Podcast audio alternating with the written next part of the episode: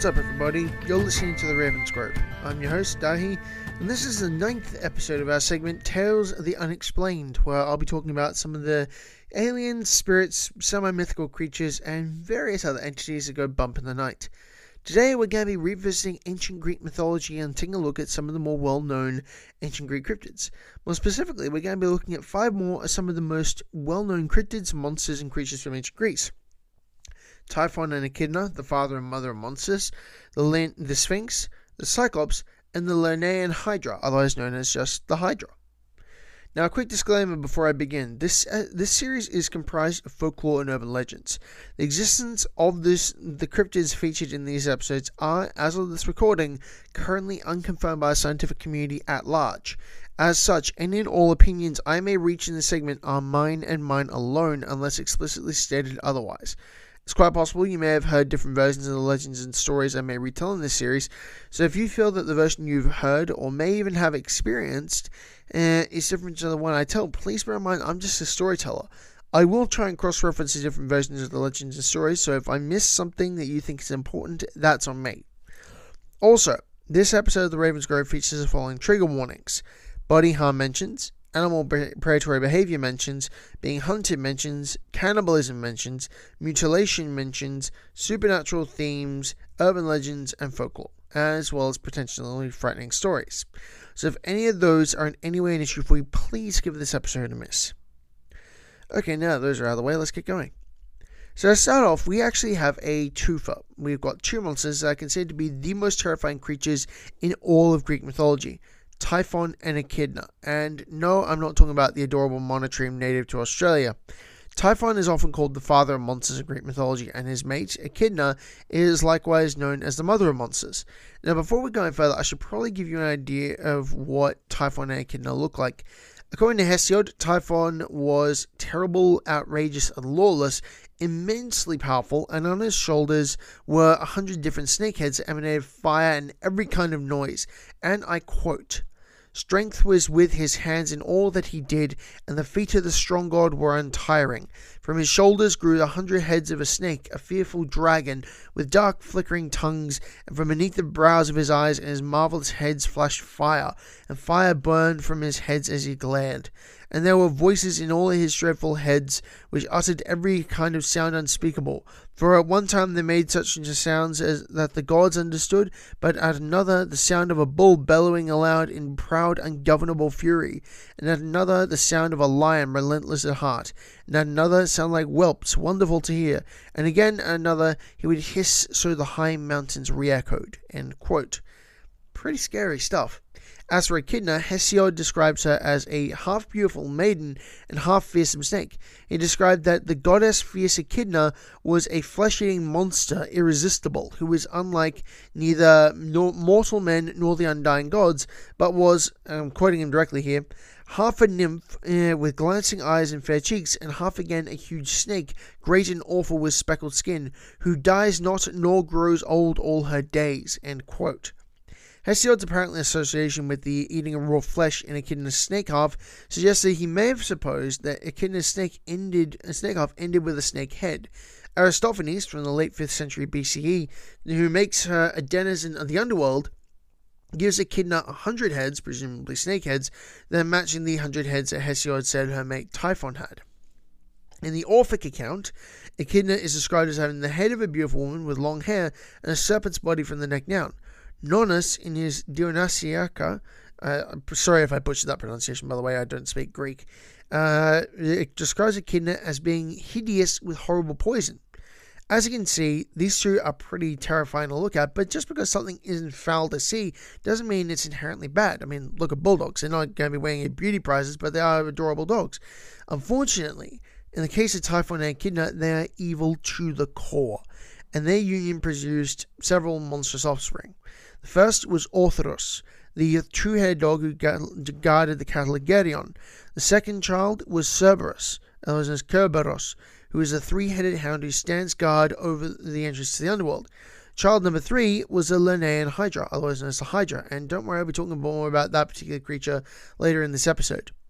Now, in most of the earlier accounts, Typhon and Echidna only had the three kids, but there are quite a few later accounts that say that Typhon and Echidna were also the parents of the Chimera, the Sphinx, she's next scripted out to Typhon and Echidna, don't worry, the Nemean Lion, the Caucasian Eagle, Ladon the Dragon, the Cromionian Sow, I hope I pronounced that right, the Gorgon Medusa, the Colchian Dragon, and the monstrous being known as Scylla. So now, all of those are apparently canon in the latest stories, but in the earlier stories, it's just the three. So for the sake of this episode, I'm going to be assuming that all of the ones I just listed off, from the Chimera down to Scylla, are all, technically speaking, part of the family of Typhon and Echidna.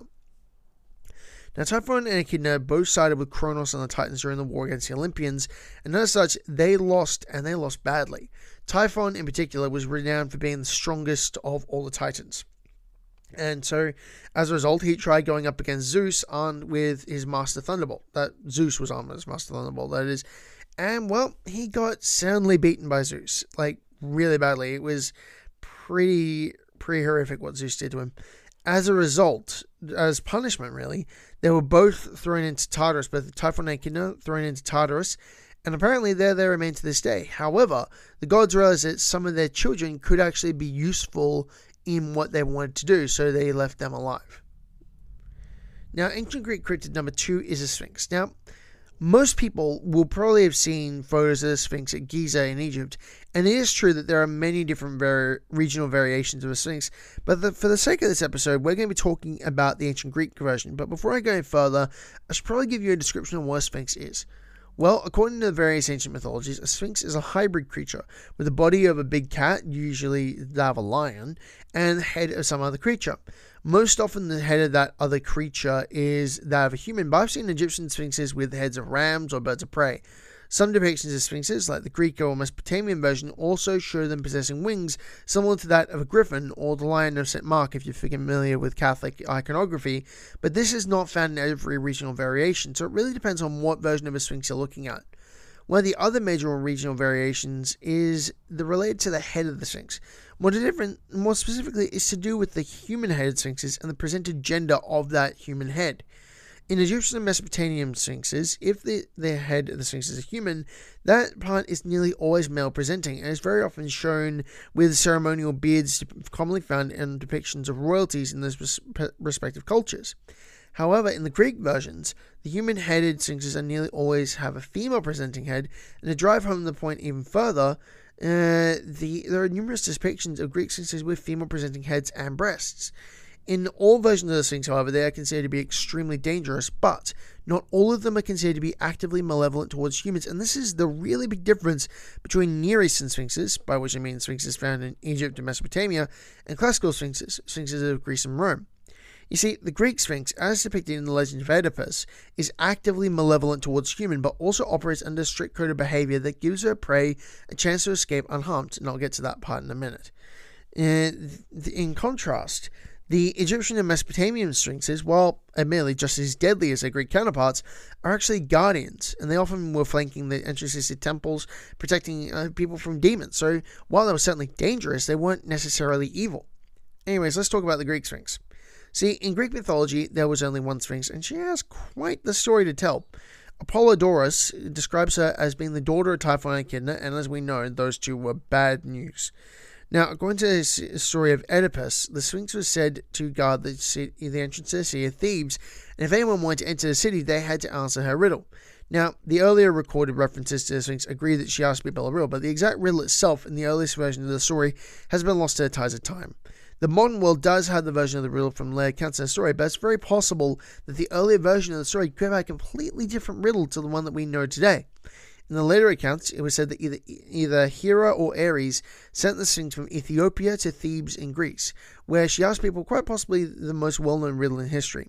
What creature has one voice, 4 feet in the morning, 2 feet at noon, but 3 feet in the evening? If the answer you gave her to that riddle was incorrect, she would strangle you and devour your corpse. If you did not answer at all, she would let you walk away unscathed, but she would not let you pass. And apparently no one had ever answered that riddle correctly, so it was really those two options. The answer to the riddle, of course, is a man. You see, a man, I'm using the generic term man in this context to refer to anyone human here, so please don't get offended, A man has one voice, crawls on all fours as a baby, walks on two legs as an adult, and walks with a cane towards the end of their life. Oedipus figured out that answer, and in most versions of the story, that was that. However, some accounts of the Oedipus legend state that there was a second riddle that Oedipus had to answer. The second riddle goes as follows. There are two sisters. One gives birth to the other, and she in turn gives birth to the first. Who are the two sisters? Now, the answer to this one is actually that the two sisters are night and day. For the record, in ancient Greek, both the terms for night and day are feminine in nature, and so according to most of the accounts, upon being defeated in the riddle contest, the Sphinx threw herself from a high rock and died, but in some versions of the story, Oedipus then had to best the Sphinx in combat. In still other versions of the story, the Sphinx devoured herself upon being bested in the riddle contest. The point is, Oedipus won, and, well, that was the end of the story for the Sphinx. Not the end of the story for Oedipus. If you want to read into that story, that's your call. It's a great read, but it can get kind of disturbing, especially for a modern audience, so be warned. Now for cryptid number 3.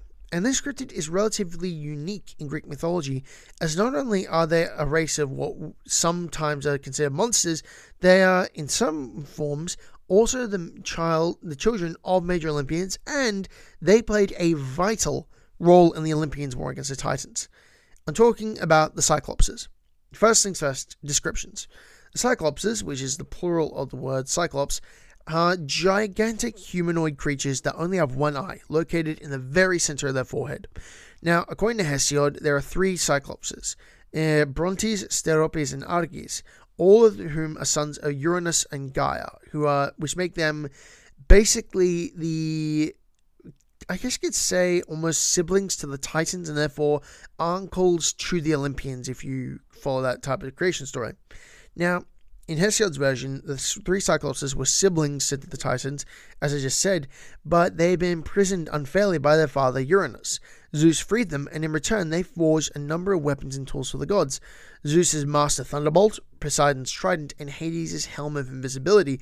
Now, to put it in perspective, these are symbols that are, in ancient Greek society, they were synonymous with those gods. I mean, Zeus's thunderbolt is seen in every depiction of him. Poseidon's trident, thanks to the Percy Jackson series, is one of the most instantly recognizable pieces of ancient Greek iconography on the planet at the moment. And Hades' helm of invisibility allowed him to teleport, it allowed him to become one with the shadows, essentially granted him omniscience, in that he could see and hear everything that was being done in the shadows. That is a pretty terrifying weapon for the god of death to have. Now, with these weapons at their command, the Olympians overthrew the Titans, and the Cyclopses were eventually given the role of being Hephaestus' assistant in his forge underneath the waves. However, in Homer's Odyssey, the Cyclopses are sons of Poseidon, but they are uncultured shepherds, still gigantic one-eyed humanoids, but without any skill in the forge at all. Instead, they are savages, living on milk, cheese, the meat of the sheep they keep, and on the flesh of anyone who sails near their homes in Sicily. In the Odyssey, Odysseus and his men are captured by the Cyclops Polyphemus, and it's only by some very quick thinking, and by blinding Polyphemus in his sleep with a burning ship's mast, that Odysseus and the remainder of his men were able to escape. Now, there are many different theories as to where the myth of the Cyclopses actually came from, and there is a possibility that it's very similar to the origins of what dragons may have come from, which is that the ancient Greeks may have found fossils of certain animals and decided that these were actual monsters that lived in the past. So there's a theory that dragons were actually based on the ancient peoples of the world discovering fossils of like giant snakes or of dinosaurs and thinking, oh my gods, these are literally like dragons. In response, in a similar vein, there is a theory that the Cyclopses could actually have been inspired by the skulls of elephants or mammoths that the ancient Greeks had found fossilized in the ground. Now the thing is, that if you look at an elephant skull, it does have a big cavity right in what we would consider to be the forehead. I'd advise you to actually look up and go to your local zoo and look at the elephant itself, or to look up online what an elephant skull actually looks like, because I'm not doing any favors by describing it, but it's very easy to see that if you were an ancient being and you didn't know what an elephant looked like, or you'd never heard of a mammoth, it's very theoretically possible that this could have been the inspiration for a Cyclops. So, yeah, I mean, it's a definite possibility. I mean, we won't know for sure ever, but it's a theory that I believe has quite a bit of credit to it. So Maybe form your own conclusions on it, but, well, you have my recommendations. Now, our final cryptid today is one that's synonymous with an ever-changing, indestructible foe, and that is the Hydra. Now, the Hydra, according to the Greek myths, was a terrible water serpent or dragon with anywhere between 7 and 50 heads, and each time one of those heads was cut off, 2 more grew from the stump in its place. Now, the Hydra is most famous in Greek mythology for being the offspring of Typhon and Echidna, and also for being the second of the 12 labors of Heracles, known to the Romans and more commonly to the modern world as Hercules. Now, like I said, the modern world knows him as Hercules because that's what the name the Romans gave him, but I'm kind of a stickler about this stuff, so I'm going to be calling him Heracles. Now, a bit of context here, Heracles was an illegitimate son between Zeus and a mortal woman. And as such, Hera, Zeus's godly wife, had a serious vendetta against Heracles. Like, she sent snakes to strangle him in his crib. Heracles broke their necks while still a baby. So, yeah, the point is she had a grudge against him all his life. And so, Heracles was gifted with extreme strength and near invulnerability because he was a demigod, but he also had a serious problem with drinking. And Hera basically put him into a berserker frenzy when he got drunk and forced him to, in that rage, kill his own family. Now, when that was done, she snapped him out of it, but the damage was already done. He was labeled as a murderer. As punishment, he had to undergo 12 tasks, 12 impossible tasks that no one else had been able to perform. And these became known as the 12 labors of Heracles. Now, the story of the 12 labors is that King Eurystheus, who was the king of the tyrants, who basically was the guy assigning the labors to Heracles, he sent Heracles to slay the Hydra, which Hera had actually raised just to slay Heracles. That was his whole purpose, was to kill Heracles. Now, the Hydra apparently could spit poison at you. Its very presence was like a noxious fume that would poison anything near it. It was toxic just to be in its presence, let alone being bitten or being spat on it. It was bad, bad news. Now, upon reaching the swamp near Lake Lerna, where the Hydra dealt, Heracles covered his mouth and nose with a cloth to protect himself from the poisonous fumes. He shot flaming arrows into the Hydra's lair, the spring of Amymone, the deep cave from which it emerged only to terrorize neighboring villages. He then confronted the Hydra, wielding either a harvesting sickle, according to some early vase paintings, a sword, or his famed club. Now, the Chthonic creature's reaction to the decapitation attempt was fairly epic. I mean, two heads grew back from the stump, which for anyone else would have been a struggle of hopelessness. But for Heracles, it was just another challenge he had to overcome. Now, the weakness of the Hydra was it was invulnerable only if it retained at least one head. If it retained at least one head, it could not be killed. If you took out all the heads, it would die. Problem is, if this thing's growing more heads than you can count, by chopping a head off, it's going to take a while to do that. Now, the details of this struggle are explicit in what is known as the Bibliotheca. Realizing he could not defeat the Hydra by conventional means, Heracles called on his nephew Iolaus for help. His nephew came up with the idea, possibly inspired by Athena, of using a firebrand to scorch the neck stumps after each decapitation.